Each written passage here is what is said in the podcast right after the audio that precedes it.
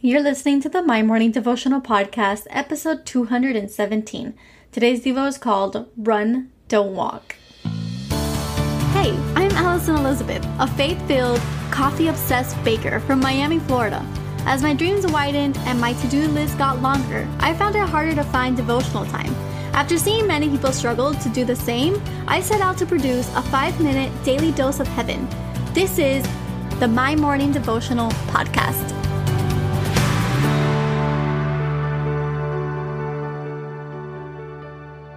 Good morning, everybody. Happy Tuesday. Welcome back to the podcast. My name is Ali, for those of you who are just tuning in, and this is the My Morning Devotional Podcast. And what we do here is pray together every day, Monday through Friday. And for everyone else who continues to come back every single day, welcome. Welcome back. I hope that you had a beautiful Monday, and I hope that you are excited and eager for the day ahead of you. I know that I am, and I know that every day is an opportunity, every day is a blessing. So I just wanted to thank you for joining me on the journey. Thank you for diving deeper into scripture and thank you for tuning in. So, today we're going to jump straight into our next prayer in this series. Uh, we are in our Easter series. It's been a wonderful series so far. We've learned a lot, really gotten to know the story, followed it, you know, step by step. And right now we're reading about the resurrection. So, this is the most powerful, pivotal moment in our faith. This is the time in which it was declared, it was secured that he wasn't just a prophet, but that Jesus was Christ, he was the Messiah, he was the Son of God, he resurrected from his death, and uh, it's just so powerful to hold on to. But I, I encourage you to read the entire story of the resurrection and read it in the different Gospels. Uh, but we're just reading one verse today, and it's out of Matthew, Matthew chapter 28, verse 8, and it says, so they departed quickly from the tomb with fear and great joy and ran to tell his disciples. And I labeled today's Devo Run, Don't Walk. So, just to give you some context, here we are. It's now Sunday morning and Jesus has risen. And that gets me so excited. I love to read this passage over and over and over again in all four Gospels. So, again, I encourage you, read them because they all tell the same story, but some highlight different details than the other. And in this version, in Matthew's, this verse really stood out to me. It says that they departed quickly with fear and great joy.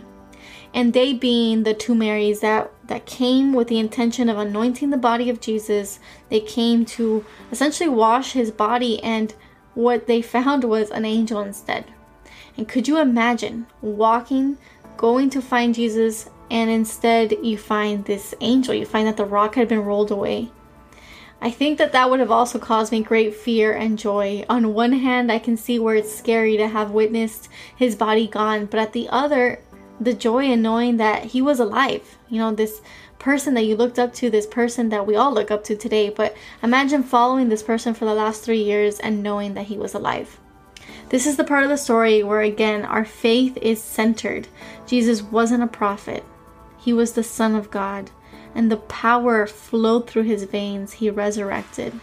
This verse really spoke to me personally. Like I said yesterday, sometimes old dreams may come back to life. Sometimes new plans come to life. Sometimes things happen that you had no intention would happen. And it's all God. Sometimes you have a plan and it seems logical, but then the unexplainable happens. It was logical to find God's body laying there. But the unexplainable, the unimaginable happened, and an angel was there instead, and Jesus was walking once again. This can happen to us in our daily life. Jesus can resurrect something. And sometimes it's not what you intended, sometimes it's not what you wanted, but He's asking you to have the faith that He is alive and well and working on your behalf.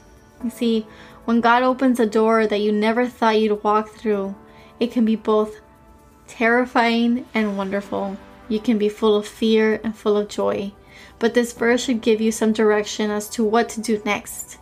It says that they ran to tell the disciples. So I encourage you to run and tell a group of people in which you trust. Because this verse didn't say they ran to tell the world. No, it said they ran and they told the disciples. It's important to have a group of people who you love and who also love and believe in Jesus. It's important to run to that crowd to share when God moves in your life. If you don't have a group, I encourage you to find an in person community this weekend. It's probably the best opportunity to meet some new faces. There is nothing in this world like sharing the love and the works of Jesus with other believers. So, this is me saying that the next time God opens a door in your life that you thought was unable to open, run, don't walk. So, the prayer for today Jesus, we thank you for your sacrifice.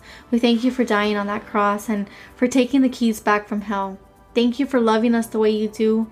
Thank you for reviving dead dreams inside of us. Thank you for opening doors we never thought possible.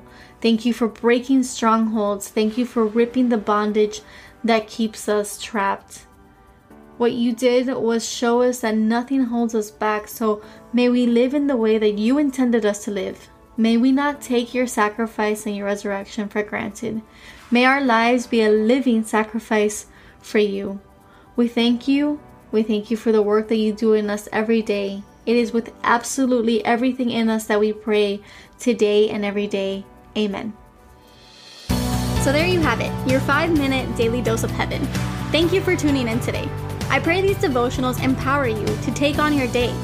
Make sure to follow the My Morning Devotional account on Instagram at My Morning Devo. There you will find quick links to subscribe to our podcast and the written devotionals. Until tomorrow, I pray that not only your latte is strong, but your love for Jesus is stronger.